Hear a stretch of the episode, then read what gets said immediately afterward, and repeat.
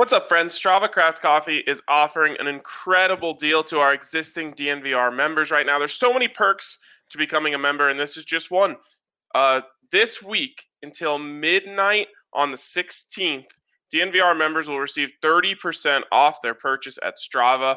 Guys, if you haven't tried this incredible CBD infused coffee, now is the time. If you've taken advantage of their 20% off in the past, now you can enjoy this awesome 30% off coupon if you're a member. You should receive that in your emails with details on how to retrieve your code.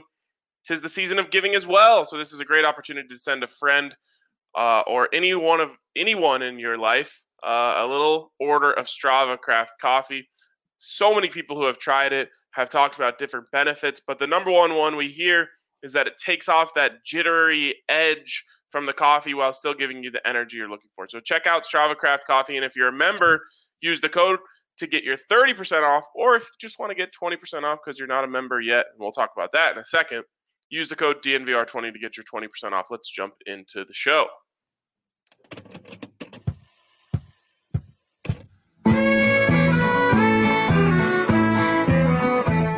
Number one for the one and only DNVR. Out to Zach Mase, RK, and the bar. Three for Mr. B in that old trophy case. Number four, we're still waiting for. Well, bring on the chase. Out on the field, the mile high Broncos win is our desire. Couple with a break crew and a friendly orange and blue to the bitter end. Come and join us, the DDN. We are,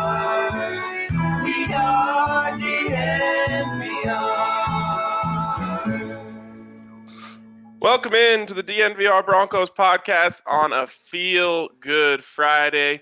Of course, Feel Good Friday and the DNVR Broncos podcast presented by MSU Denver Online. Go over to msudenver.edu slash online to scope out all they have to offer 750 total classes, 40 plus hybrid programs, so many different ways for you to further your education uh, and get that degree you've been waiting on. A lot of times life gets in the way, and we totally understand that, but there's no better way to get tr- on track with that online education than at msudenver.edu slash online. Rigorous and affordable programs taught by for pre- professors who bring the real world into the classroom. My boys, what's up? Happy Friday. Oh man, bum talk, feel good. Raiders week.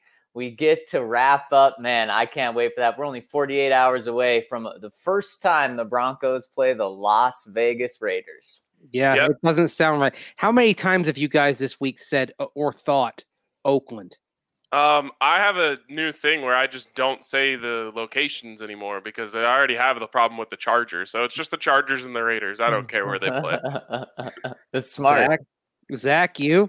Oh, multiple times. I've typed it multiple times. I've said it multiple times. It's Yeah. it's it's tough. And you know, Yeah. it's it's November and so if you want when it's when it's cold, it's tough. Yeah, it's happened twi- twice when talking on air or on podcast. And uh, uh, the thing is, I, I worked on it. I was actually uh, when I was coming back from Atlanta, I kept kind of thinking to myself, Las Vegas Raiders, Las Vegas Raiders, because I was trying to get through the week without making a mistake, and I didn't even make it 48 hours after I had that exercise sitting on the plane trying to get it right. I'm a little bit, I'm a little mad at myself. Eventually, I'll get used to it, but. Uh, I don't know. I mean, th- this one, this one may not take. It's a little, it's a little tough to have Vegas and accept Vegas as an NFL town. I'm not quite there yet. Man, you're pretty tough on yourself, Mase. Don't worry don't worry about it. I mean, if you call them the Los Angeles Raiders, I'm not gonna be hard on you. The question is, and I, I should have gone back and actually listened to this in every game. Have any officials said, like, timeout Oakland? Mm. Hmm, I don't- maybe. Yeah, but if if it had happened, we would have heard about it, right? Because it would have been a joke on social media and all that. It's, it- Or it's hap- maybe it no one cares anymore. Maybe- Yeah, I think you're too hard, Mase. I mean, I, I I just know that decades ago, when the Colts moved to Indianapolis and a referee said timeout Baltimore, like, oh, oh, they got it, you know, they got it wrong. I think the same thing happened with the Cardinals when they moved to, from St. Louis. So, yeah, it's This is this is why I think when you move cities, you should also ch- you should have to change your name. Like no Hmm. one accidentally says like timeout Seattle Supersonics when the Oklahoma City, you know, like no one, no one messes that up. Um, but I do think the Raiders um, brand fits perfectly with Vegas, so Yeah. uh, we'll we'll keep that one. Um, yeah. So the last thing that the Oakland Raiders ever did in their franchise history was lose to the Broncos, and now uh, the Broncos will have a chance to start off their series with the Las Vegas Raiders by putting the loss in Las Vegas. Um, let's talk about this game, fellas. And you know, we've throughout the week kind of touched on different things uh, that the Broncos will have to do. But let's kind of start here and build the game plan like we love we love to do on Fridays. Uh, let's start on the Broncos defensive side of the ball. And Zach, I'll start with you. What do they need to do on defense to slow down this Raiders offense, which slowly but surely under Jon Gruden has just gotten better and better? Well, the Broncos need to do everything they can to stop the run. They have to commit every single resource to stopping the run. And they can do that this week because they're going to have Bryce Callahan and AJ Bouye back. At least it looks like Bryce Callahan's going to be back. AJ Bouye, Bouye will be back, so that'll be huge. And you're just going to have to trust those two guys. And Bryce Callahan has played fantastic. AJ Bouye is a pro bowler. And you may be beat by Henry Ruggs on one deep one, but he's a guy that he, he hasn't been a consistent threat. So you don't have to worry about him going over the top of you multiple times in this game. But you're not going to have Shelby Harris. You're going to have a backup defensive line. Josey Jewell and Alexander Johnson should be just focused pretty much every single play on the run.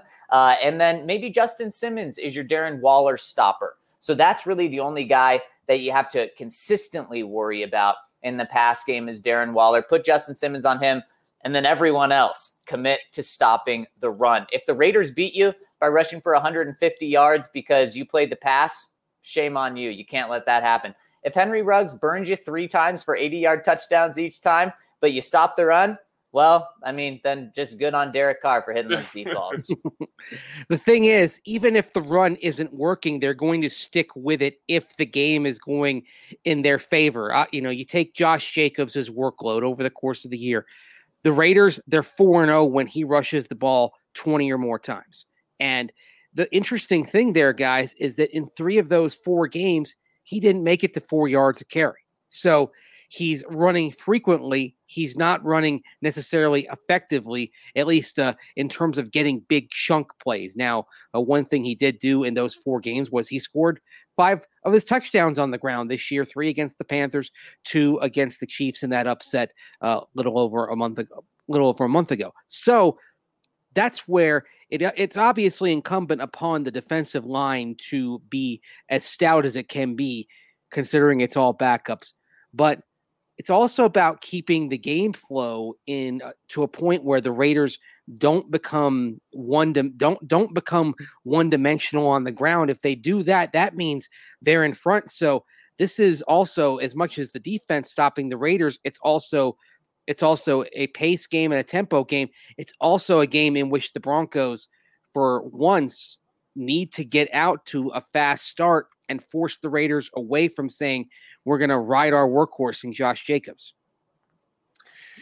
Oh man, you know what sucks is the the, the Raiders aren't a team where, in my opinion, you can just take away one of their dimensions uh, and and beat them because of it. I think they have one of the more balanced offenses in the league right now, in the sense that they can beat you three different ways. They can beat you by running the ball. They can beat you by dinking and dunking their way down the field. And now, this wasn't a worry in the past, but now they can beat you by going deep.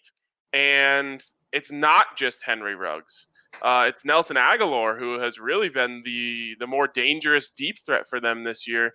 Um, he's kind of you know found a home with a with a fresh start there in Las Vegas. I did it right. Um, so I think the Broncos need to. This is, people are gonna uh, just hate this, um, but not allow the run. Oh Um, no! but essentially play bend don't break. Um, so you want to make sure to take away long runs. You want to make sure to take away long passes. And if you can do that by kind of protecting over the top um, and just having like a you know a nice shell in there on defense, then I think that you can bow up in the red zone uh, and try to force field goals and put this game on the offense. I don't think you can just try to take away the run uh, because you're going to expose yourself to different parts of the passing game that they have just been really, really good at this year. So unless all that you know, unless you're going to get a great game from your pass rushers, which I guess you know that would be the perfect scenario here is take away the run and rush the passer really well. Um, then you have a great chance. But to me, I think you're going to have to play bend don't break on defense. Just try to take away big plays uh, and, and bow your back in the red zone. And he, here's here's my question to you though, Ryan, is why I'm okay with giving all the responsibility to the secondary and saying you guys are on your own here is because they should be full strength. But in the run game, especially up front with that defensive line, you're dealing with an entirely second string line here. And that can be really, really rough. That's why I'm saying just lean on your secondary guys, lean on the highest paid secondary in the NFL. And you know what? If they don't come up for you, well, then, you know, you're going to lose probably. One thing, though, that probably is going to help here, you've got a backup defensive line for the Broncos, but they're, the Raiders are still not going to have Trent Brown. They've got Kolton Miller de- dealing with an in- injury. Uh, now they're stouter on the interior, but guys, there could be some opportunities to expose some mis- mismatches. Whether you're talking about the defensive lineman kind of lining up a bit outside, or it's simply Malik Reed and, and Bradley Chubb over those to over what could be two backup tackles here. There could be some opportunities to be disruptive against that Raiders front. Quickly, uh, there's been a lot like Broncos fans. I feel like there's a lot of hate towards Derek Carr and I hmm. don't know if you guys saw this video that came out this week, but like after watching this, I just don't know how you can you can hate Derek Carr. Oh man, yeah. Um, I got a lot of stories about playing the Broncos, especially when they had Demarcus Ware, Von Miller, you know Malik Jackson, you know T.J. Ward, Aqib Talib, Chris Harris, Bradley Roby. It was like, well, what, what player are we supposed to run? Which one's going to work? you know, Brandon Marshall, you know, all those guys, Darian Stewart uh, I've, I, man, I've, I got a lot of memories playing these guys. Um, I think, I think one of uh, probably not my favorite memories, but one of one of the memories that pops into my mind is obviously I've known Von, played against Von now for seven years, although I won't play him this year. Never forget one of the first times I played him, I literally caught the snap, and as the ball was coming back to me, Von was even with the football. And I remember catching the ball, taking one step forward. I didn't even take a drop. I took a step forward and he sacked me. And I was just like, what am I supposed to do? What, what am I supposed to do with that? You know, and it was one of those moments where, you know, you, you, you leave that one in the memory banks. You tell your kids about it as he's getting his gold jacket and all that kind of stuff. Also at home when he jumped on me and like literally just took the ball from me. And it happened so fast that I hit the ground and then was like, "Where's the ball?" And he was already up celebrating with it. And I was like, "I don't know what you want me to do, Coach. I'm sorry." you know, uh, but just some memories of those kind of plays. Man, oh man, yeah, that's uh, that's awesome. That's got to put a smile on everyone's face. It, eh, he he's man. When we talk to him, it, it's just a guy that that is easy to like, and especially with the success that the Broncos had in, in those years going against him. Yeah, and uh, you know what's interesting to look back at Derek Carr is in those games how much trouble the Broncos caused for him in his first three games, guys, against the Broncos. Denver picked him off four, four times, including, of course, we all remember Chris Harris Jr. taking it to the house in 2015 in Oakland when the Broncos were getting bupkis out of their offense, and Chris provided the touchdown they needed to win that thing 16 to 10 ultimately since that day, guys, uh, there ha- there have been, uh, of course, games in 16, 17, 18, and 19. So since then, you're looking at nine games, and the Broncos haven't picked off Derek Carr. So I think when he speaks of them, he's speaking in terms of uh, of respect, deep respect. But I think there's also a level of kind of fondness because Derek Carr I think he realizes that the games against the Broncos and the challenges that he faced as a quarterback going against those great defenses, they made him grow up. They made him adjust because he's become a different quarterback than he was in those days, a much more precise quarterback, one who went from making a good deal of, of mental mistakes and mistakes on where to go with the football to one who now is incredibly precise and makes very few mistakes. Well, and also he can look back on that fondly because none of the guys that he mentioned are playing. Yeah. And I mean, Von Miller, the, the guy he highlighted, is, isn't playing this weekend. So it's easier to look back when it's in the past, uh, other than if it was in the future. You know, if he was going against Malik Jackson, all the guys he mentioned, Chris Harris, Aqib, Von, mm-hmm. it, Demarcus Ware, it'd probably be a different story. He wouldn't have a smile on his face when telling those stories. Speaking of Drew, uh, speaking of Derek Carr, he and Drew Lock have some interesting parallels between the beginning of their careers. And, you know, it's funny reading the responses to this tweet, who, which came from Josh Dubow of the AP, um, from Raiders fans thinking that, that this comparison is an insult to Derek Carr, and Broncos fans thinking that this comparison is an insult to Drew Lock. Um, but we talked about it on whatever day it was who can keep track of the days anymore? Um, you can, I guess. Uh, you know, the, the the Derek Carr mold. Obviously, you'd like a little more spice from your quarterback, but when you look at the numbers Derek Carr has put up, you will take this from your quarterback. Anyways, this is just a, you know a a good perspective for people to have on how quarterbacks can improve. Drew Lock through through 11 starts 80.9 passer rating. Derek Carr through 11 starts, 76.7 passer rating. Drew Lock through 11 starts, 6.5 yards per attempt. Derek Carr through 11 starts, 5.5 yards per attempt. Touchdown passes through 11. Derek Carr 14, Drew Lock 13.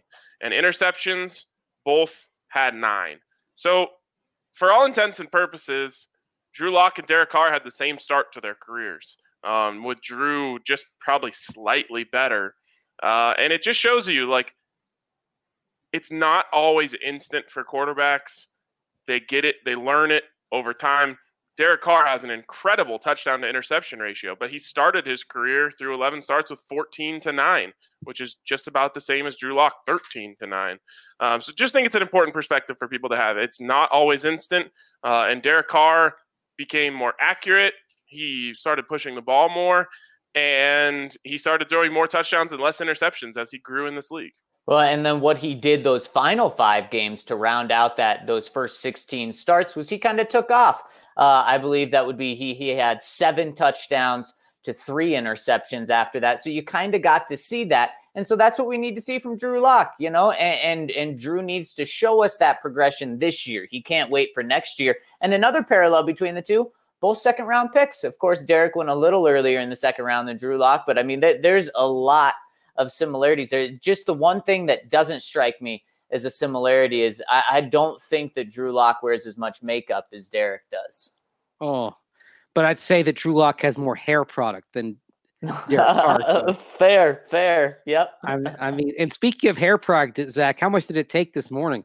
Oh man, when when it's short, it doesn't take much at oh all. Oh my gosh, I mean that's he woke up like this. Yeah, I mean, wow. I mean, the, even the by your electrocuted it. Even by yeah, even by your standards, that's impressive. It looks like I mean, I was a little worried about you. You stuck your finger into the socket. My goodness. yeah, just, you know what? I, I, I, meant to I meant to push it over before the pod. Forgot. He oh. just gra- he wakes up in the morning, gets a little balloon rubs it on the head and gets going. That's my cat, incredible. my cat just sits on my head in the morning and, does it for me. That's uh, incredible because my dog sits on my head and, and nothing like that ever happened.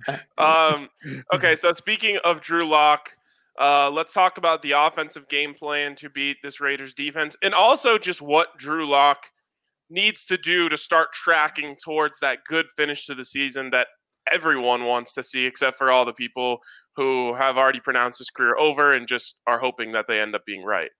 Be like Derek Carr and, and, see what he's done this year. He has taken some games over. He won that Kansas City game where he went out and threw three or three touchdowns, I believe 300 yards in Kansas City. But for the part, Derek Carr has been a guy that does what the team needs him to do. And Drew Lock needs to do that in every sense. And what I mean is touchdown to interception ratio, but also just controlling what he can control. don't be shooting the fadeaway jumpers as, Pat Shurmur described it yesterday uh, when you're in the pocket. No, instead, just take the play that's there. Don't try to do too much. Drew told us earlier in the season that he was pressing. I don't think Derek Carr presses. And that is probably a very frustrating thing at times when he's taking the checkdowns and not going deep, especially earlier in his career. But also, that's what the Broncos need from, from Drew Lock now. And that's what Drew Lock needs to do to show that he's the guy, is that he's not going to make critical mistakes at times. So, Drew, you don't have to go out and throw three touchdowns and zero interceptions, but you do need to pick up first downs. Uh, and it's not just all on Drew in this game. Yeah. It, it should be a game though where guys he doesn't have to press all that much at least against this defense it's it's it's shaky at, at best at times i mean obviously if you take out that cleveland game where the Raiders defense had the benefit of facing Baker Mayfield and company with 36 mile an hour winds whipping from off Lake Erie. You take the rest of their games, guys, and opponents are scoring 5.2 points more than their season long averages when they take on on these Raiders. And in five of the other seven games, guys, teams have gone for over 400 yards, and they've and they've made and they've done it uh, with with some balance. I mean, you've you've seen a bunch of 300 yard passing games. You've also seen uh, some teams explode, like the Patriots, of course, ran for 250 on the ground, but then four other teams had good. Then three other teams of those games that that weren't the Cleveland game saw opponents control the game on the ground and go north of 100. So take what's there. The other thing is, some of this is not in Drew Lock's hands.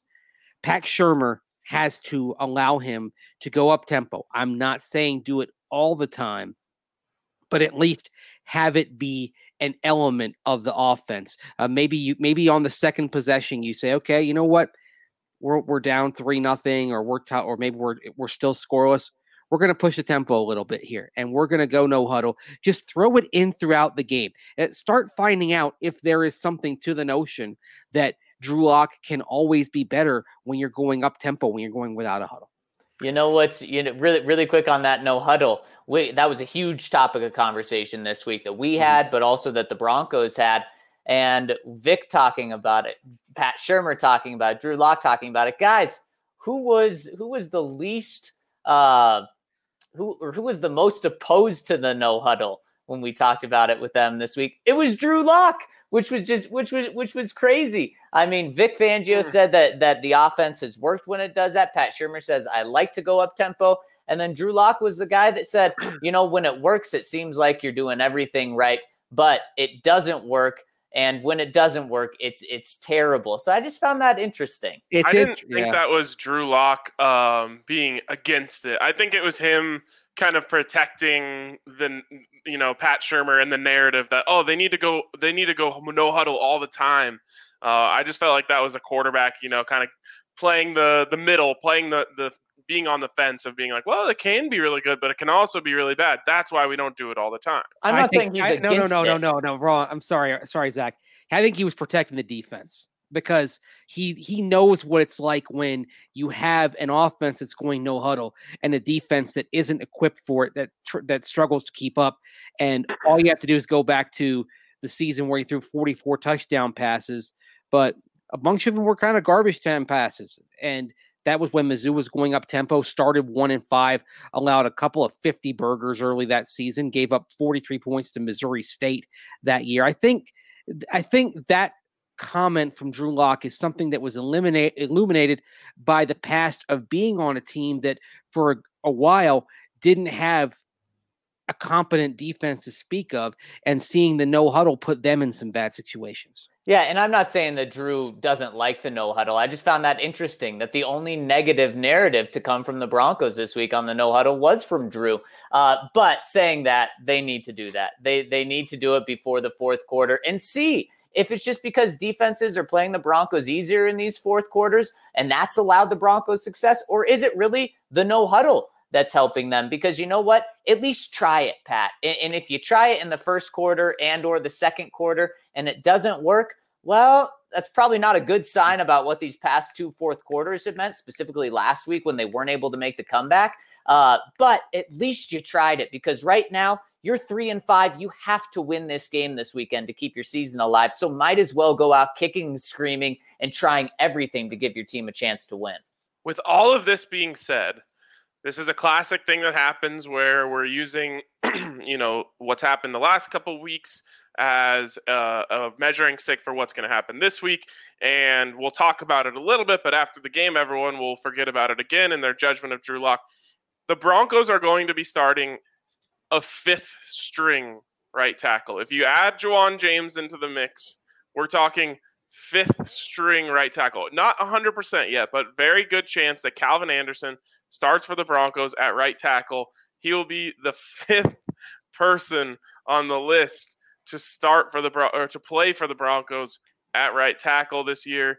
And so because of that, I think that we need to keep an eye on what's going on on the right side of that line. And hopefully we're all, you know, telling everyone to hush up uh, during the game because Calvin Anderson is locking it down and quieting down the right side of that line. But I don't want us to forget that Drew Lock is playing in front of a hodgepodge offensive line. Yeah, yeah, and and something that's going to help have to help that is the running game, and that's something that I think we're going to see early, and we should see often. But that's one thing Pat Shurmur preached on this week when we talked to him was we got to run the ball earlier uh, and, and better early on. Well, Pat, you got to stick with it if that's going to be the case. You can't be dropping back 56 times and only running the ball with your two running backs 14 times. You can't do that. Even if you're down 10 points, you got to stick with the run. And guys, Phillip Lindsay is averaging the fifth best yards per carry average in the NFL for a running back 5.8 yards per carry. He's only had one game where he's had 10 or more carries. That is crazy. And and and, and I know, and we've talked about how, you know, Phil was going to be disrespected all season in the eyes of the fans with with having Melvin on here. But that's terrible. You know, at least he should be getting 12 carries a game and Melvin getting 12 if that's how they're going to do it. Uh, but he's only got more than 10 carries once. That is absolutely crazy. And that was the game where Melvin Gordon did not play. Right. And so think about that when he when he and Melvin Gordon have both been in the lineup. It's it's a counting game. It's six carries, seven carries, eight carries, nine carries. It's it's a, it's absurd. Now, I mean, I get the objections to Phil in pass pro, but like we've said, then just then just have formations where your extra guy in pass pro is going to be a tight end, or maybe you go uh, two back. I do think we'll probably see quite a bit of Nick Vannett in this game. And I imagine that part of that use, guys, is going to be uh, to help out Calvin Anderson on that right flank. But don't be afraid to use Nick Vannett and put him in the backfield as an H back and have him pick up some blitzes and then allow you to get Phillip Lindsay out in the field more often, but have him as a receiving target if he's in the passing if he if he's if you're in a, a passing situation rather than just uh, rather than just trying to be a speed bump for a blocker. One for a pass rusher, pardon me. One other thing to note, guys, we haven't mentioned it, but with Cory Littleton testing being put on the COVID 19 reserve list for the Raiders. Uh, he's their leading tackler. There are probably going to be some opportunities at the second level to have some productive plays with Littleton not in the mix there. Mm, yeah, Littleton none. Um, he should have been a Bronco, right? With a name like that. That's true. Uh, first of all, I think that the narrative that Phillip Lindsay is a liability in pass protection is a false narrative. I think at worst he's an average uh, uh, back in terms of uh, protecting the passer. He's obviously doesn't have a good size for it, but he's willing uh, a, which is the first step, I think, for a running back. And I think he's actually better than he gets credit for. Obviously, there was one bad highlight. That's going to happen when you play football. You're going to end up putting some bad tape out there. Uh, but I don't think he's a liability at all at pass protection. Well, he, here's the unfortunate part for Phil is I do think Melvin is better than him in yeah, pass sure. protection. And Phil just he hasn't proved that he can be uh, a threat in the passing game this year. But and neither so has Melvin Gordon. well, way way more so. Uh, I believe not- they're- Melvin has 20 catches on the season. Guys, Phil has two, 2 Mhm. catches on the season, which is just crazy. And he has two drops on the season as well. So that's just something that's really going to hold him back.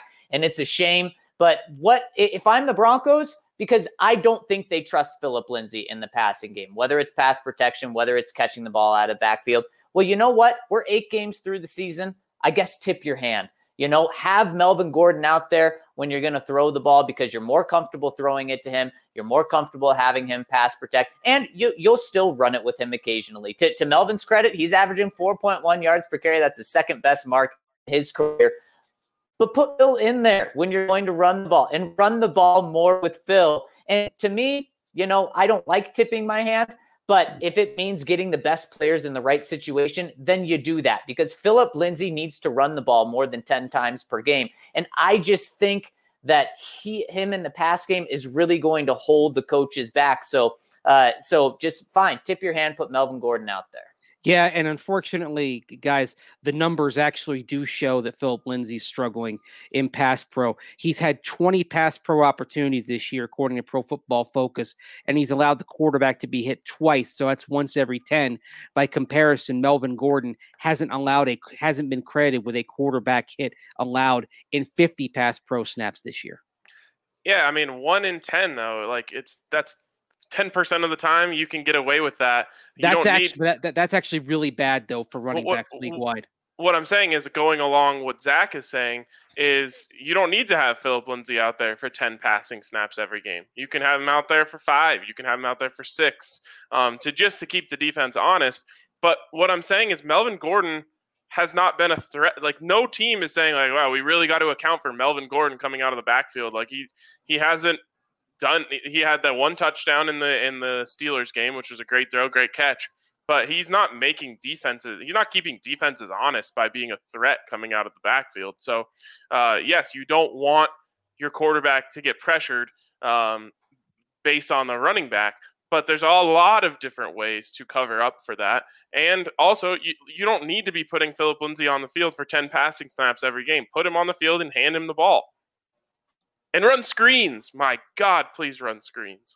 Uh, screens to Melvin, screens to Phil, screens to Noah Fant. I don't care who they're throwing screens to. Just throw some screens, please, to keep the defense honest. They're they're just not doing anything uh, to make the defense think twice about what's going on out there. It's way too easy.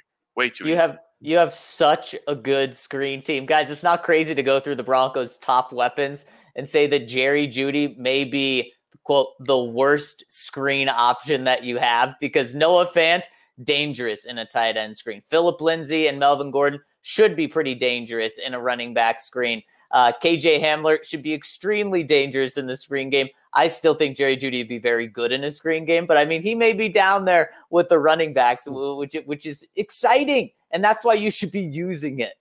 Yeah, absolutely. Oh, I want to end the uh, live portion here on a good note. We have a question here from Trotface who says, "Who's had the better season so far, Jeudy or Ruggs?" well, this one's easy. Uh, it is Jerry Jeudy in a landslide, uh, and Henry Ruggs has been okay. I think he has only ten catches on the season, uh, but he has had some big ones.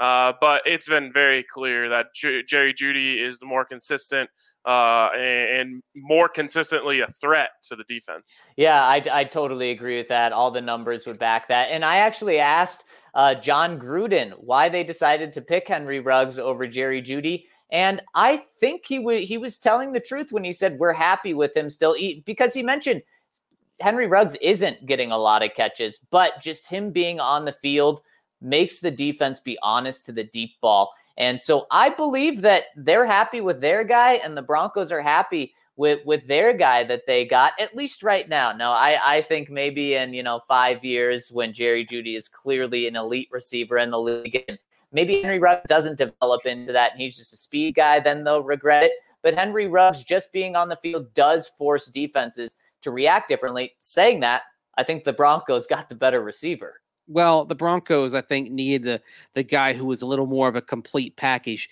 in terms of in terms of their offense, and they should be able to get that vertical speed elsewhere. Jeudy gets the nod because because he's the more complete receiver. He's more involved in the offense. The one thing that you want to see Jeudy clean up, of course, is the drops. And another key one last week, Henry Ruggs, fewer opportunities, but no drops so far this year. Yeah, I also think though that his uh, catch rate is like under fifty percent right now. Um, so not quite on the same page with uh, with Derek Carr just yet. Um, so, anyways, before we go, I want to let you guys know that if you sign up right now at thednvr.com and become a member and use the code Broncos, one, you're going to help us with a big competition that's going on within the DNVR family. Uh, but two, you are going to get a free t-shirt of your choice from the DNVR locker, a, a free mask, and a free sticker pack of your choice from the locker as well. Uh, it's an awesome deal. You get all geared up, and uh, and of course, uh, get in on all of the content at the DNVR as well. Uh, not just our Broncos content, but our content for all our teams. You get in on the Discord, which is pretty awesome. It's not talked about nearly enough. You know, there's just a chat room right now full of Broncos fans just chatting about what's going on in in, uh, in Broncos country. So uh, check it out. Use the code Broncos when you sign up to help us win this competition uh, and get in on this awesome deal. All right, Ryan, let's get to our picks this week. And I'm trying to find the lines for the other games, and I'm not seeing them up right now. Well, the Chiefs are up. Are, are the Chargers also on a bye week this week? Oh, no, they're playing the Dolphins. Okay, so Chargers going into Miami to play the Dolphins. Dolphins one and a half point favorite. This is, of course, back to back picks Tua versus Justin Herbert. This is an interesting one. Um, I'm going to have to see it from the Chargers before I pick them. Uh, so as long as they remain, remain the chokers, I'm going to pick against them. Uh, give me Tua, who really found his stride last week in his second start. Yeah, I've got to go I've got to go Miami as well, even though they're looking at playing this game without without Kyle Van Noy and uh, Christian Wilkins. So their defense is going to be hamstrung. But you have to pick Miami until the Chargers show that they can get something done in a close and late situation. I mean, they've they've got to they've got to prove that they're not going to just fritter away the game the way they have week after week after week. And at some point, they're going to figure it out. But until that day comes, especially going cross country, I've got to take the Dolphins and Tua in this one, guys.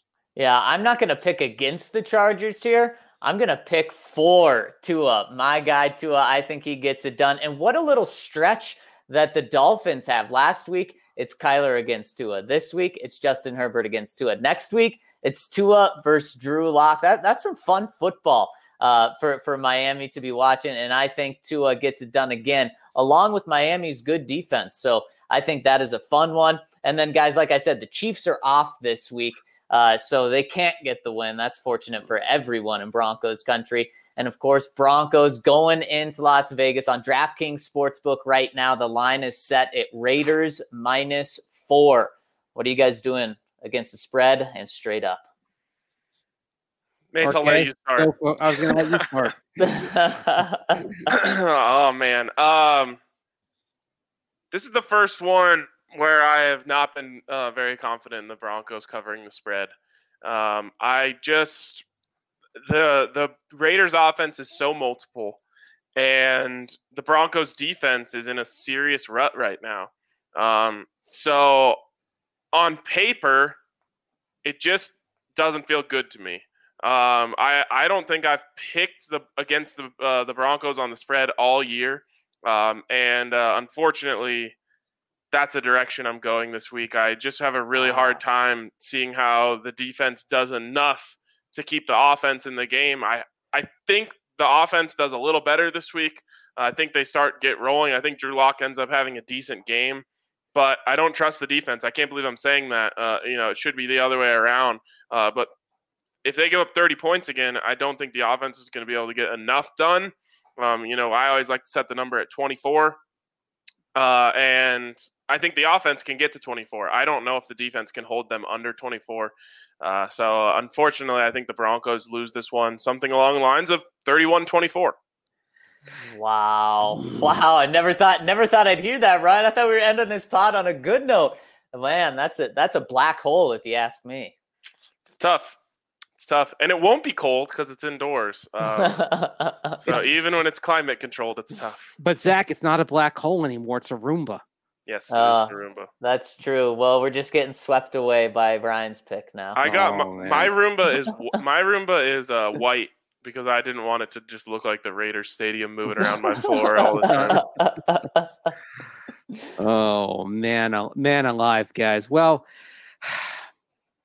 you know, I want to pick the Broncos to win straight up. It- it's just, it's it's it's it's hard right now. Even though I think they're going to put some points on the board. If you take out that Cleveland game, like I said, the Raiders allowing uh, 5.2 points more uh, uh, than the average of their opponent's score, and that that puts the Broncos right at 27 points for this game uh, if if they if they score about five points above their season long average. Of course, the problem is I think the Raiders are going to put up points. I, I've got the Broncos beating the spread, but losing on the scoreboard, thirty to twenty seven. Hmm. yeah, guys, I feel so differently about this game than you guys. At the beginning of this week, so good about the Broncos' chances, not just to cover the spread, but to win straight up. Because the Raiders, right now, according to Pro Football Reference, their estimated win total, I believe, is just over, it, it's right around three or four games, is what they hmm. should be to where all of their stats are. They don't do really one thing in particular very well, except Derek Carr is just playing out of his mind. But again, he's not taking over games consistently and they don't turn the ball over. So they have those two things that that are really going for them. And those are two things that that you can't deny. Other than that, they run the ball a lot, but they don't average a great yards per carry. You can run against their defense, you can pass against their defense. There's a lot of things you can do to win this game. And the Broncos have to win this game. So for all of those reasons, I really like the Broncos to go in there and win this game straight up until yesterday. Oh, until yesterday when uh, we find out the Broncos are going to be on fifth string right tackle, most likely, and without Shelby Harris. Those two things to me just flip this game. Now I don't have the Broncos winning. I don't even have the Broncos covering the spread. The score I really like is so close to Mase's 31 27, but because that's pushing, that, that's the score I'm going to go with. But because it's oh. pushing, I'm going to go 31 26. I think the Raiders cover the spread in this one. Oh, oh man, I can't believe we're going to have our picks on social media on Sunday. I'm going to be standing alone with orange next to my with my name in orange and white. I Yeah. can't believe I'm I can't believe I'm the optimist here, but I do get what you're saying. Like I, I'm not as it's believe it or not, I'm not as worried about Calvin Anderson as I would have been with Jake Rodgers. And uh, honestly, with all respect to Calvin Anderson and Jake Rodgers, I don't think Anderson can do worse than Jake Rodgers did in the second half and uh, uh, did last year, even though he did get a game ball for one of his performances last year. But losing Shelby Harris is is the one that got me from thinking the Broncos win this game straight up when the week starts. I'm thinking Shelby back, Bouye back, Callahan back. They're going to pull this one off. Without Shelby Harris, I feel like uh, it might be too much for the run defense to bear. Josh Jacobs, I think, will get into a groove, will tote the ball more than 20 times, and that's the Raiders playing the game they want to play. Yeah, you know, I'm also just testing out to see if I can get some reverse juju going here. Uh, I've picked the Broncos against the spread every game. Now they have covered the spread uh, in five out of eight. Yeah, so the five Um, and three. Yep, they're five and three against the spread, but only three and five in those games. So I got to see if I pick them uh, to not cover the spread. What does their record end up being uh, in those games? So uh, we'll see what happens. I, I don't think it's there's. I do think there are paths for the Broncos to win, um, but a big part of that path is the defense, uh, and I just don't trust them right now, especially without their entire starting defensive line. Well, and that that's fair. And the Raiders are four and zero when they score more than thirty points this year. In fact, four of their five wins, they've scored more than thirty points. So uh, that's going to be their formula to win. And the Broncos just don't match it well this week. So I hope we're all wrong on the, on the scoreboard being straight up because if this team is three and six, conversations unfortunately probably start changing about what we're discussing regarding the Broncos short and long term. Possible, yeah, it's possible. I mean, you definitely got to win one out of these next two, and they're both against teams that are playing pretty darn good football. So, um, got to get one of these. We'll see if they get it this week. Uh, we will, of course, continue this conversation in the podcast format. We'd hope, we'd love if you guys listen in, and and uh, of course, if you subscribe using the code Broncos, you can get in on the conversation in the comments section.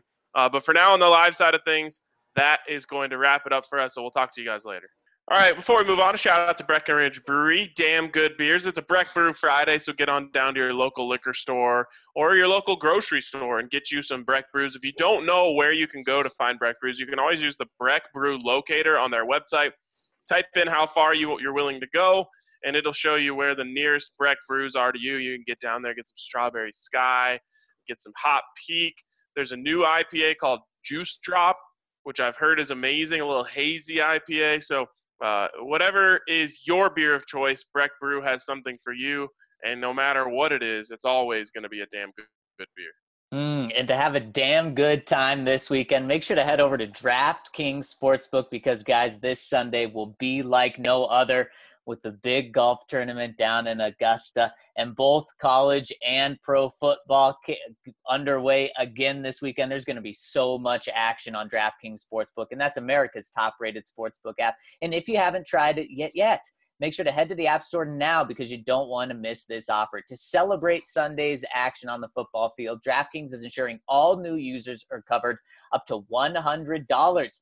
That's right, you bet and they cover with risk free Sunday betting on all of Sunday's action. There's so much action heading, heading up at DraftKings Sportsbook. Make sure to check it out. And they'll have so many odds boosts going on for the golf tournament in Augusta this weekend. DraftKings is safe, secure, reliable, making it easy for you to deposit and withdraw your money at your convenience. So head to the App Store now, download the top rated DraftKings Sportsbook app now, and use promo code DNVR when you sign up to get this can't miss offer.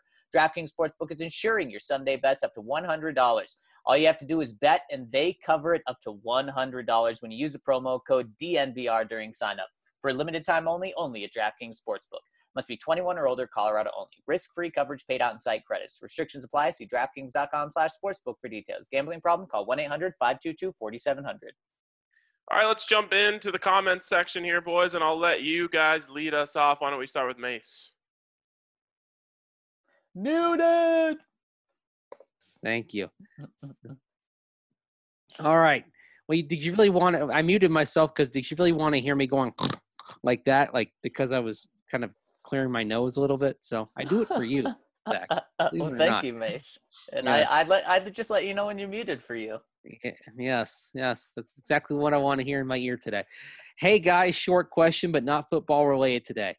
I am from Germany, and my friends and I would like to celebrate Thanksgiving this year. My friend lived for over five years in America, and he said the traditional family recipes for the stuffing, etc., are the best. So I'd like to know if you guys could send me an email with your traditional and typical Colorado Thanksgiving recipe.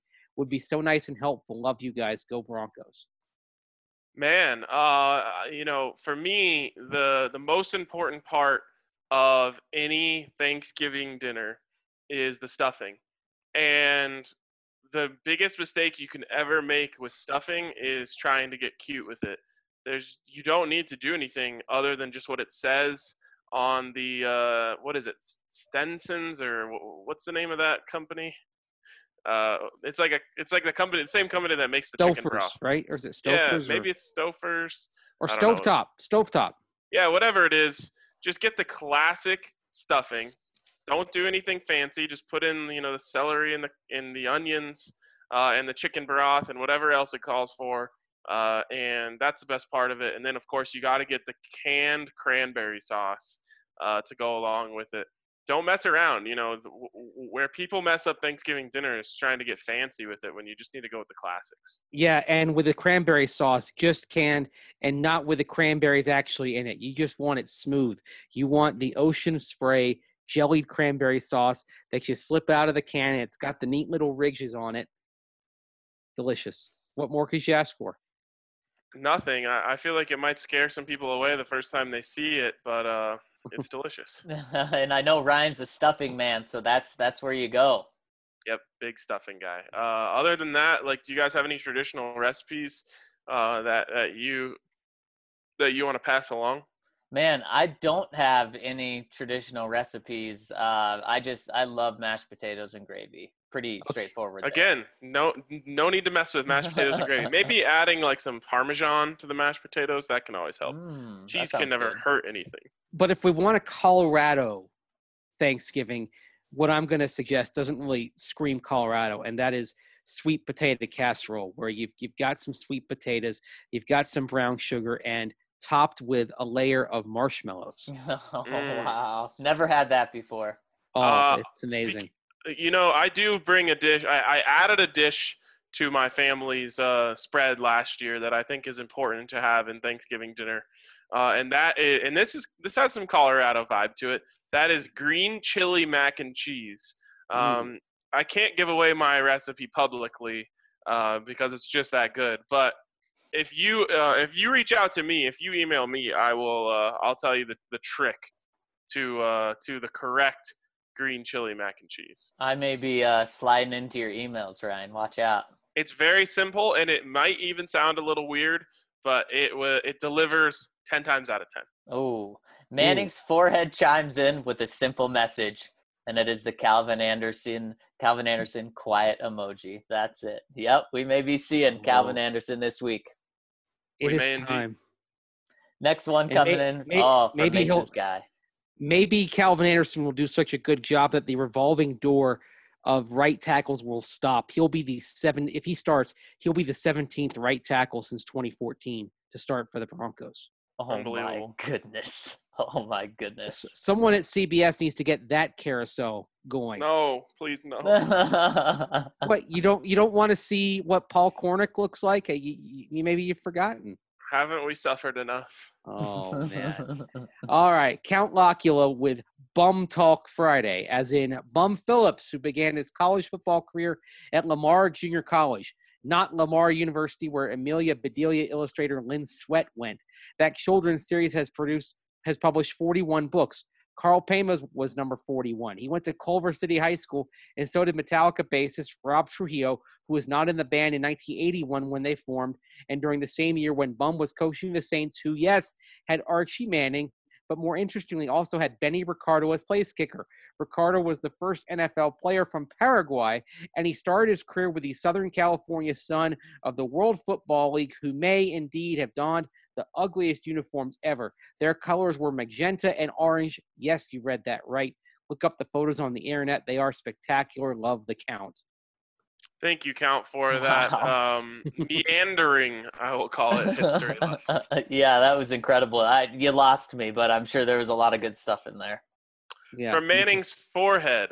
Went back to look at the coverage people did of Pat Shurmur when he was hired, and man, I, I don't get how this isn't a perfect Lock and Shurmur. Lock should be a perfect quarterback for a spread slash West Coast offense, but it just isn't happening. And almost all the quarterbacks you've coached have had a career high completion percentage. Lock is down by eight percent. Eight percent. This is so frustrating. Yeah, I just I don't think Pat Shurmur is in a rhythm at all, and I just don't know why. Maybe it's the offensive line. Maybe it's something Drew is doing, but he is not calling high percentage plays for Drew.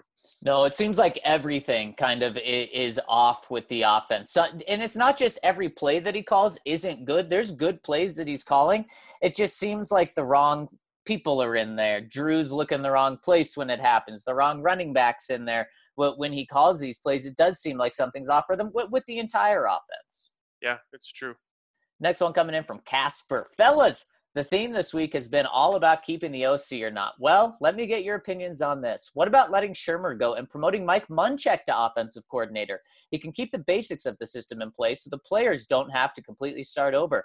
Also, he wanted to come to Denver because of family. So if that is a good fit, he could hold down the position for years to come and have a relationship with Lock similar to what Manning had with Tom Moore in Indianapolis. Do we want a first time play caller? Because that's what Munchak would be. No, He's an out, no. outstanding offensive line coach. And I think if he gets another shot as a head coach, I think he'll do pretty well having learned from the ups and downs that happened in Tennessee. But this is but he'd be a head coach who'd kind of be supervising everything with a little bit of extra work with the offensive line. He's not somebody who's a, play caller. He doesn't have that in his background. So yeah, it, it sounds good in theory until you really dive into Mike Munchak's resume and realize he doesn't have any experience with it. you have no choice but to ride with Pat Shurmur for the rest of this year and hope that he gives you reason to keep him. Uh, and I'm talking about like just any little thing to snag on to because the last thing you want to do is have a new play caller eh, or a new system or any of that. You just, it's, you know, I've gone back and forth this after the game. I was crushing Pat Shurmur and saying you might have to fire him. And now that I've got my wits about me a little bit more, I'm just like, you have to pray that you don't have to fire Pat Shurmur. Like the, like if you don't have to, you probably shouldn't. Yeah, and that's why I think uh, Pat Shurmur and Vic Fangio get every benefit of the doubt. But there is a point where that benefit runs out, and it's if you go three and thirteen and you like lose every game the rest of the season, or you go four and fourteen or four and twelve and just have a terrible end. But I do think that both of them are going to get the benefit of the doubt. And while some people will hate that, and I'll understand it, there's also going to be logic behind it because you can't be you can't have success in the NFL without consistency. Well, if it's three and thirteen, Zach, they're mashing the reset button, and so Yeah. that means you're you're just you're you are blowing it up at least in terms of what you've got uh, of of of what you've got kind of organizationally. You are three and thirteen, or even four and twelve means you're probably starting over on the offense and may and probably starting over at quarterback as well. But if Drew Lock shows enough to where maybe you're bringing in a hedge, but you're still starting him next year, then I think if you did change the OC, there's only one change you could make, and it would be Mike Shula, who has called plays before, bumping him up from quarterback coach. That's the only viable change you can make that wouldn't completely disrupt everything. Yeah, Mike Munchak never been an offensive coordinator, which is crazy. Before we go too much further, a shout out to Chevalier Mortgage. You can reach Mike and Virginia Chevalier at 303 257 6578 or check them out at dnvrmortgage.com. They're diehard Broncos fans. They're DN, DNVR supporters just like you. And they've been a husband and wife team for 15 years in the financial services industry. So again, dnvrmortgage.com is where you can go to get a free consultation and also get entered to win a free DNVR shirt or hat since your home is likely to be your, one of your largest assets and your mortgage your largest debts. They want to consider your full financial picture when purchasing a home. That includes your long term and short term planning goals, your investments, and your tax situation. Mike and Virginia will work tirelessly to get the best loan for you. So visit them at dnvrmortgage.com or call them at 303 257 6578. That's Michael Chevalier, NMLS number 1931006, and Virginia Chevalier, NMLS number 1910631. Guys, we have such an awesome weekend of sports coming up, and you guys can get in on the action. No, not only at DraftKings Sportsbook, but you can play the DNVR Masters with us starting tonight, Friday night through Sunday. We will be hosting the DNVR Masters with that beautiful music in the background, and all country clubs on WGT Golf can participate with us, and anyone can win, guys. Anyone all you have to do is join the DNVR 3 Country Club. If you have if you haven't played, head to Pinehurst Golf Course and enter into the closest to the hole challenge. Submit your screenshot on our pinned Twitter thread, DNVR Sports, or email them to info at thednvr.com. Once you have entered to win, we will choose a random winner each week to pick out a DNVR shirt of their choice and a mask, and we'll ship it to you. We're hosting one of these every single week up until Christmas, and winners are picked on Monday. So you've got nothing to lose. WGT Golf is free. Entering these tournaments are free. And guys, it's a ton of fun. So head to dnvrgolf.com to download WGT and join the DNVR3 Country Club. Head to Pinehurst Golf Course, hit some balls to get closest to the hole, enter your screenshot, and there you go. You could win. Guys, it's a blast. It's so much fun to do over this weekend. So make sure to check out WGT Golf. Bush Cassidy says, I want this one, guys. I want this more than McManus wants the record breaker. This week's 58 yard field goal is that the Broncos offense will go hurry up in the first quarter and score at least two first half touchdowns. Please, dear God, let us bleep the Raiders up this week. Kicks, gentlemen, i.e., what are your 58 yard field goals this week, guys? It's very sad to me that uh, scoring 14 points in the first half is considered a 58 yard field goal at this point. But you know what? I think he's right. Um, I'm to say that my 58 yard field goal this week is that Jerry Jeudy uh, gets two touchdowns um, with Drew uh, with Drew Lock losing his favorite target in Albert Okwuegbunam. Jerry Jeudy will now become his favorite target, and uh, we we saw last week that he's open on every play. So uh, Drew finds him maybe on a similar comeback route, and he makes a move and gets into the end zone. Uh, and then he also finds him kind of dragging along the backside of the end zone for a second touchdown. Two touchdown game for Jerry Jeudy. Oh man, I would love that. I'm going to stick with Jerry Jeudy as well, except I'm going to throw his college teammate Henry Ruggs in there as well. I'm going to say those two guys lead each team in receiving yards this week. I say Henry Ruggs is the Raiders' best receiving uh, weapon this week, and Jerry Jeudy is the Broncos' best. All right, I am. Uh, I, I wanted to take Jerry Jeudy two touchdowns, but I don't want to mimic everybody else. So the 58 yard field goal is going to be Calvin Thomas or Calvin Anderson, sorry, making his debut and not allowing a sack. Oh, right. okay. There we go. Yeah. He'd Hushing the Yeah. pass rush. showing some potential. I mean, obviously the Broncos like him. Obviously Mike Munchak likes him. They've kept him around for a reason. He's a developmental guy. I think uh, I think he'll hold his own. Gonna be a tough, tough look for him if he has a really bad game. So I hope he has a good one. yes, we'll we'll all be hoping that we're not saying his name and that we're quiet during the game. Yeah. Absolutely. All right, Ryan's got to run, so Mason, I'll take you through the home stretch. Next one coming in from Bronco Turp. My boys, I've done a lot of thinking these last 24 hours, and I've got to say I've come around on this week being the one that turns the season around. The Chargers game will be the turning point for Lock's career, but Sunday will be the game that changes the trajectory of 2020. I think this is the week that Pat and Drew finally get on the same page and unleash the fury. The player and staff comments from this past week seem to indicate they both understand their faults and the urgency to get off to a fast start. There's been enough evidence the last three to four weeks to indicate that what works and what doesn't. If we can see it, I'd have to imagine so Pat can as well. I may be eating my words come Monday, but the closer we get to the weekend, I'm ready for the coronation of the Lock friendly Broncos offense. Well, we just hope that uh, the coronation or the potential coronation isn't affected by continued issues at right tackle. So you hope that Calvin Anderson can shh, be quiet and go about his work and do it pretty well because uh, that's the sort of thing that uh, that may allow this to work or if Anderson does not prove up to the task may short circuit it before you can really get it going. Yeah, and uh, I hope that they're all on the same page. You know, you, you said that the Bronco, that Lock's turning point in his career was the Chargers game. Well, you really hated seeing the next three quarters after that be duds. So uh, I, I hope that they're all on the same page now because they weren't last week. Exactly. Negative, false, positive.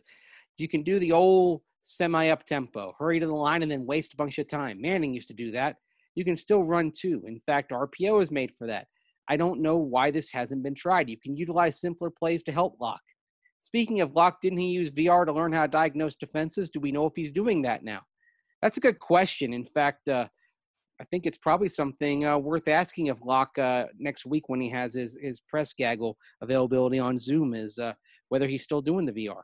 Yeah, and that was something that Rich Scangarello wanted to bring over to the Broncos. So he brought it over with him, uh, and that's why Drew was doing that. But I think what's important to remember about these VR things is it's it's not like you're playing Madden in the VR and you're actually getting to play the game through VR. No, you're just watching practice. At least that's how it was for for Drew last year. You're just watching it through the eyes of a quarterback.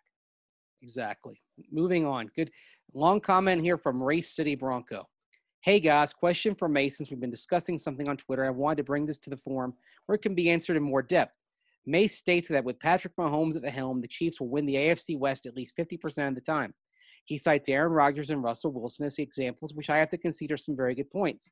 However, I think Mahomes will be more like Dan Marino with a strong start to his career and a franchise performance which fizzles a little bit later on. See, none of the quarterbacks he mentioned had to compete against another strong quarterback in their division. Dan Marino was a wunderkind and a record breaker when he first began, but once Jim Kelly joined the Bills, the Dolphins' dominance in the conference ended. As another example, look at Drew Brees' career in the NFC South, where the Saints have been solid but have not dominated once Matt Ryan and Cam Newton joined the division. I'd also like to point out that Russell Wilson has not won the NFC West since Jared Goff became a starter. I know Patrick Mahomes is pretty great, but he's also in a perfect storm right now with a great offensive coach, paired with some amazing weapons around him. However, the Chiefs are headed for cap purgatory soon, and who knows how long an aging Andy Reid, who has always already been to several Super Bowls and may win another this year, will want to keep coaching. I believe the ascension of Drew Lock and Justin Herbert in this in this division will make the AFC West a toss-up. Okay, Mase, burst my bubble and tell me I'm wrong. By the way, I'm a huge fan of yours and have been following your work ever since you first joined the Broncos. I used to rock my son to sleep watching your videos, and now he's grown up and off to college. Go Catamounts. Well, I don't know what it says about those early videos if, it's, if they're used to get a, a kid to sleep. Well, Mase, Uh, what you I- what you could say is they're helpful. Yes, I, I wasn't going for the uh, for for the soothing Brahms lullaby type of thing, but okay, I, I, I do appreciate that. That Ra- race City of Bronco and Marino is a it, it's a he's a good example. But one thing also was going on with Dan Marino while he was with Miami, and and this is part of just how overall team building does matter, and that is in Miami you can't have an incompetent defense, and the thing with the Dolphins is that time after time, year after year, the defense let down. Uh, and you don't have to have a great defense if you've got a Hall of Fame type of quarterback, but it, you at least want it to be mid tier. And for the years that Dan Marino was together with the late Don Shula, 83 through 95, before Jimmy Johnson came in, the Dolphins were 25th in total defense when taking that entire 13 year stretch. They were consistently lousy on defense. It caught up to them. I mean, I'm sure you can recall that you may be able to recall some of the shootouts that uh, that the Dolphins lost o- over that time. So I think I, think if the Chiefs have a greater commitment to team building, they'll avoid this fate. The other thing is, and this is just watching Patrick Mahomes. I think Mahomes is a more complete quarterback than Dan Marino was. Certainly, he has the ability to do to to to do things with his legs as well. I and I think what will probably happen is between Mahomes' skill set plus being in a more favorable era for quarterbacks than the 80s and early 90s were. I think what you I think what you'll see is even as some of those stars start slipping away from Kansas City because of the need to be in cap compliance, I think what we will see uh, Mahomes continue to improve, and thus he won't have to have the same guys. It'll be a little bit of the Aaron Rodgers make the players around him better type of thing that develops. And, and kind of and like with Russell Wilson in Seattle, you know, early in his career they had that great defense, right? Yep. And now the, the things have kind of flipped a little bit. Russ is getting a higher percentage of the cap. So Seattle's team building equation has changed, but it's still keeping them as one of the better teams in the league and a year in, year out contender. Yeah, Mase, I had this we had this conversation Yeah. right around Super Bowl time and I don't know if Race City Bronco was rolling with us then and I made what so many thought people thought was the ludicrous statement that that Patrick Mahomes was going to win more than 50% of the AFC West division titles. Well, look what he's done. He's on his way to another one now and there's there there's no stopping him and uh, Race City Bronco points to uh, a few encouraging signs, like Russell Wilson not winning the division, Drew Brees not winning the division, Patrick or, or uh, um, the the Hall of Famer and Dan Marino, you know, not having a ton of team success. Mase, we're those are Hall of Fame quarterbacks we're talking about. We're talking about a different level of quarterback when it comes to Patrick Mahomes. Everything would indicate that. And I'm not going to go too far like I did the last time because it got me in a lot of trouble with Broncos country. But we truly are dealing with a guy that is on pace to be the best ever. It's just as simple as that. So, uh, and I don't think when Andy Reid leaves that that the Chiefs are going to say, okay, let's put Patrick Mahomes in a very unfriendly quarterback system. No, it's going to be like when Peyton Manning was around. It wa- it was the Peyton Manning offense. It wasn't his offensive coordinator's offense. It was the Peyton Manning offense. That's what it's going to be. It's going to be the Patrick Mahomes offense for the next 15 years. So uh, I I like the positivity that you bring to this Race City Bronco and and the optimism. But Patrick Mahomes is a different beast than anything we've seen in the NFL before. And the other thing also, uh, you make some really good points, Zach, even though I know that some of our listeners may be cringing right now hearing them, but it's just kind of the reality. Patrick Mahomes is also a very strong quarterback mentally. He's one of those guys who has that photographic memory. Things stick with him. So he doesn't just have the physical tools and the leadership attributes. He's got what you need upstairs. And that's actually the when I look at Mahomes and Dan Marino, I'm not saying that Dan Marino was some was somebody who you know isn't smart. But Mahomes is on another level, kind of. He, he's closer to that Peyton Manning type of level in terms of how his brain processes things, whereas Dan Marino prob- was probably a, a, level lower than that. And the other thing with Drew Brees that's inter- that's interesting, you know, he and, and that's why I kind of point to the NFC South and what the Falcons did with Matt Ryan as sort of a template for what it might look like if the Broncos can figure out the quarterback position and be a consistent contender. Now, with Brees and the Saints, over the course of his 14 years as quarterback prior to this year, they won the division seven times. And it looks like it's head toward eight this year.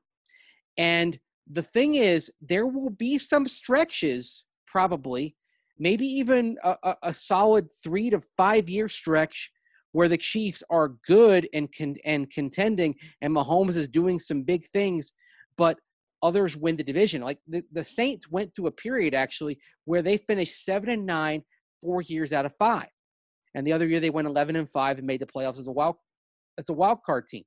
But that's where then you kind of step back and you see the Saints having reasserted control over the last three and a half seasons in the NFC South. So it's sort of a big picture thing as well as looking at the broad sample size. You know, the Chiefs are probably going to win their their third division title with Patrick Mahomes at quarterback, third con- consecutive division title. And I'll bet you at some point, if Mahomes plays 15 to 18 years for the Chiefs, they have a, a three year run where they don't win the division, where somebody else takes control. But in the but in the bigger picture, the chances are good that the Chiefs with Mahomes, even if they take a dip for a couple of years, will reassert themselves over the long haul. And that's why I, I mean, I, I'm am i am saying 50%, and I think that's actually probably being optimistic, but that is also saying that I expect somebody in the division is going to develop a quarterback that makes them a consistent, a reasonably consistent challenger like we saw with the Falcons and Matt Ryan, like we saw from a, for a burst in the NFC South with Cam Newton in Carolina. You just hope it's the Broncos and not the Chargers who are mounting that challenge. Yep, you're exactly right, Mason. That's why it's important to find out if Drew Lock is the guy this year because if he's not, man, I'm really liking the the mm-hmm. batch of quarterbacks coming up in next year's draft class. And that that's what it all boils down to. Is if you mm-hmm. want to compete with Patrick Mahomes for the long term, it's, you got to get that guy. It, it's just as simple as that. You do, but great comment, Race City yes, Bronco, and I yes. appreciate you chiming in and appreciate the kind words. And you know what? I also appreciate your optimism. Yes, I absolutely I do as well. And Mace, I also appreciate anyone that's still rolling with us right now. I'm just kidding. Next one coming in from Drew Lockett. Hey gentlemen, random hypothetical on the one on this wonderful Friday. I'm only asking because my wife and I disagreed about this last night and I wanted to get your opinion. Would you rather in your life right now be really strong but not look really strong or look really strong but not be really strong? Interesting. In other words, would you rather be skinny or fat and be able to lift absurd amounts of weight, or just be ripped and jacked but not be able to lift that much? I'd rather be the latter. Very rarely in my everyday life am I asked to lift heavy things. So I really have no need to be super strong. But if I could look nice without a shirt on, that would be awesome. My wife chose the other option and said life is about being healthy, not looking healthy spoken like a true nerd, but whatever. I still love her. In the parlance of Deion Sanders, if you look good, you feel good. If you feel good, you play good. If you play good, they pay good. Thanks for everything you do. Stay happy and healthy. Yeah, I- have got to go with your wife there, Drew Locka. Oh. I, I, think you, I, I think you got to feel good rather than look good. I think feeling good is, is more important than what's on the surface. You got to, you know, if if you if you scratch past the surface and uh, you don't and you don't feel good, then what's the point of looking good? Man, I you know th- this is really a question that boils down to are you shallow or not? And yeah, I guess this one I'm shallow. Oh, give me give me oh, the good looks. oh, because he, he, make, he, makes the good point. How often are you mm. needing to lift heavy mm. things? As long as you look the part, you should be good. oh man, I, I I was I didn't want to use that word. I I, I didn't want to go there. Oh boy. uh, I did, and then be, because I could say it because I got to uh, to agree with him. That's true. The other Ryan, my boys. Happy bum talk, fired up, feel good football Friday and Masters weekend. Divisional games can be a crapshoot. The Raiders have beaten Broncos teams when they were bad and we should have won. See Oakland at Denver 08, 09, 2015, or Denver at Oakland 2018. It's our time to return the favor.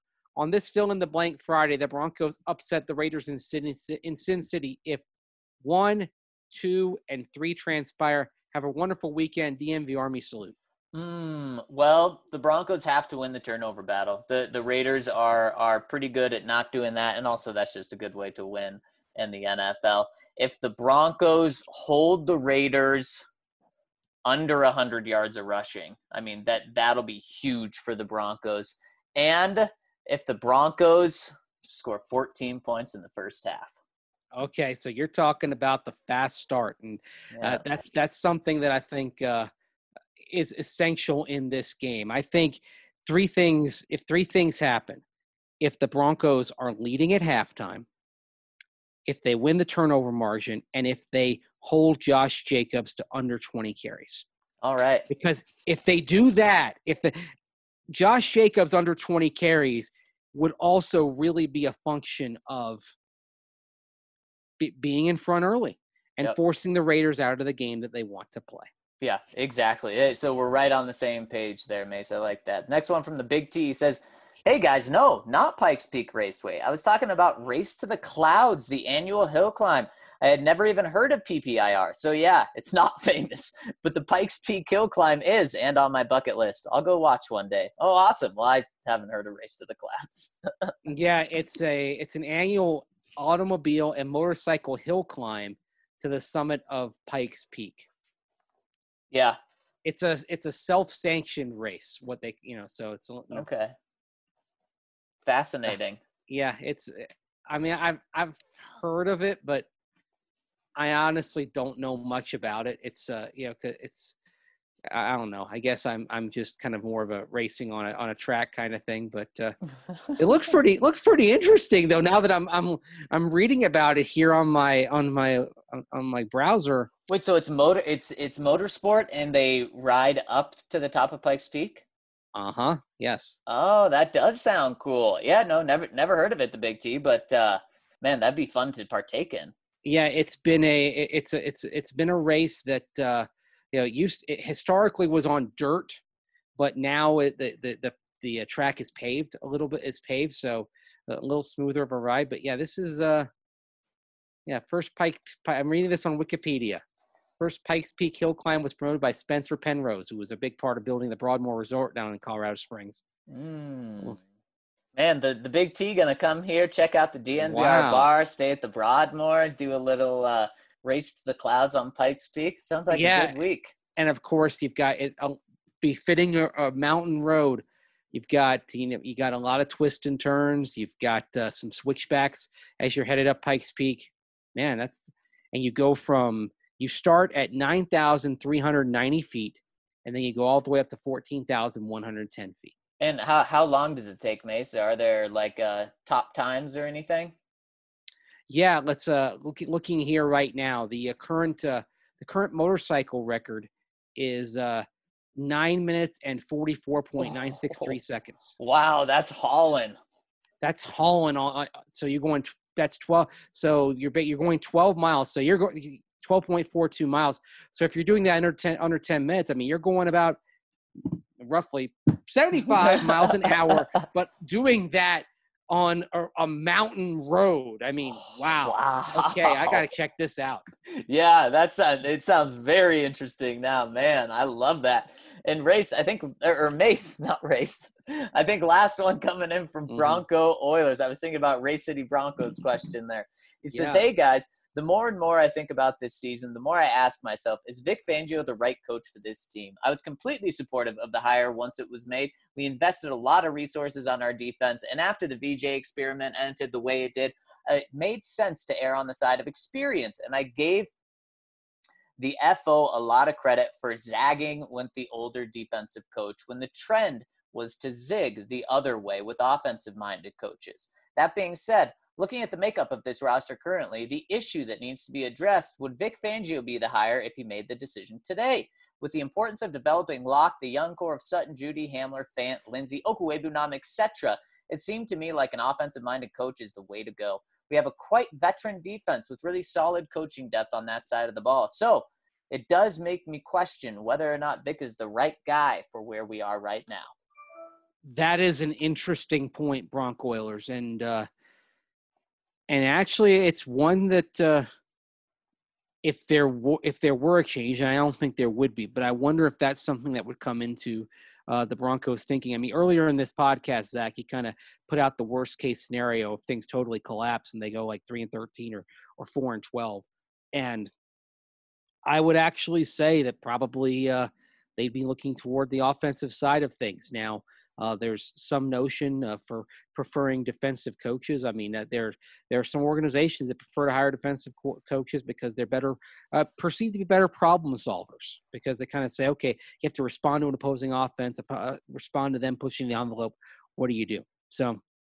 Uh, that's if the Broncos weren't hiring an offensive coach, you'd have to say that the both the equally of equal importance to the head coach hire would be the offensive coordinator. But uh, yeah, that it's a really good point, and uh, I would say this. I mean, let's say it doesn't work out over the next uh, season and a half, and they do make a change, then I think the Broncos would be looking for offense. Yeah, where it stands right now, Mase, the Broncos would certainly have to be looking for for an offensive guy. Uh, and Mase, it, it's it's really interesting. But here's the thing: if you find the right head coach, it doesn't matter if they're on the offensive side or the defensive side for the long term. So this really boils down to is Vic the right guy for the long term? Because if he is, then it doesn't matter if he's on the offensive or defensive side. But Bronco Oiler, you're 100% right. If the Broncos are hiring a head coach right now, you definitely go to the offensive side of the ball. And then Mase, then you you can get whatever coach you want that's not already a head coach. Then you can get a top offensive coordinator in the NFL. You can get Lincoln mm-hmm. Riley if you're able to sell him on that. But you're not hiring a defensive head coach and then bringing in a guy like Lincoln Riley or another offensive coordinator to be your offensive guy. So that's the big advantage you would have there. 100%.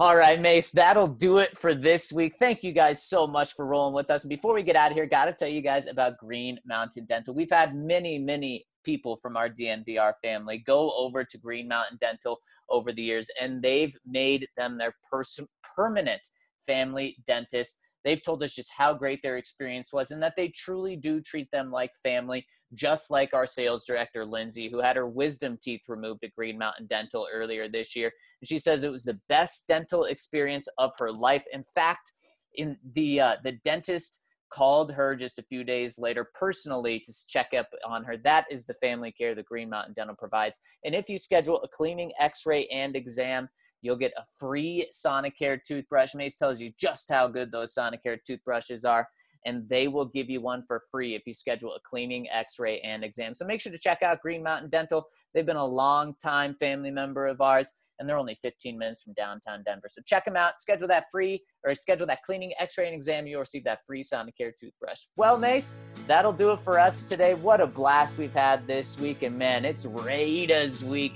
We'll see if the Broncos can come out with the big dub on the road in Las Vegas. For Andrew Mason, I'm Zach Stevens. Thank you guys so much for rolling with us. We'll be live on YouTube just a few minutes after the end of the game to break down, hopefully, the highs, but if not, we'll be breaking down the lows as well. So make sure to check us out. And thank you guys so much for rolling with us. Have a fantastic weekend.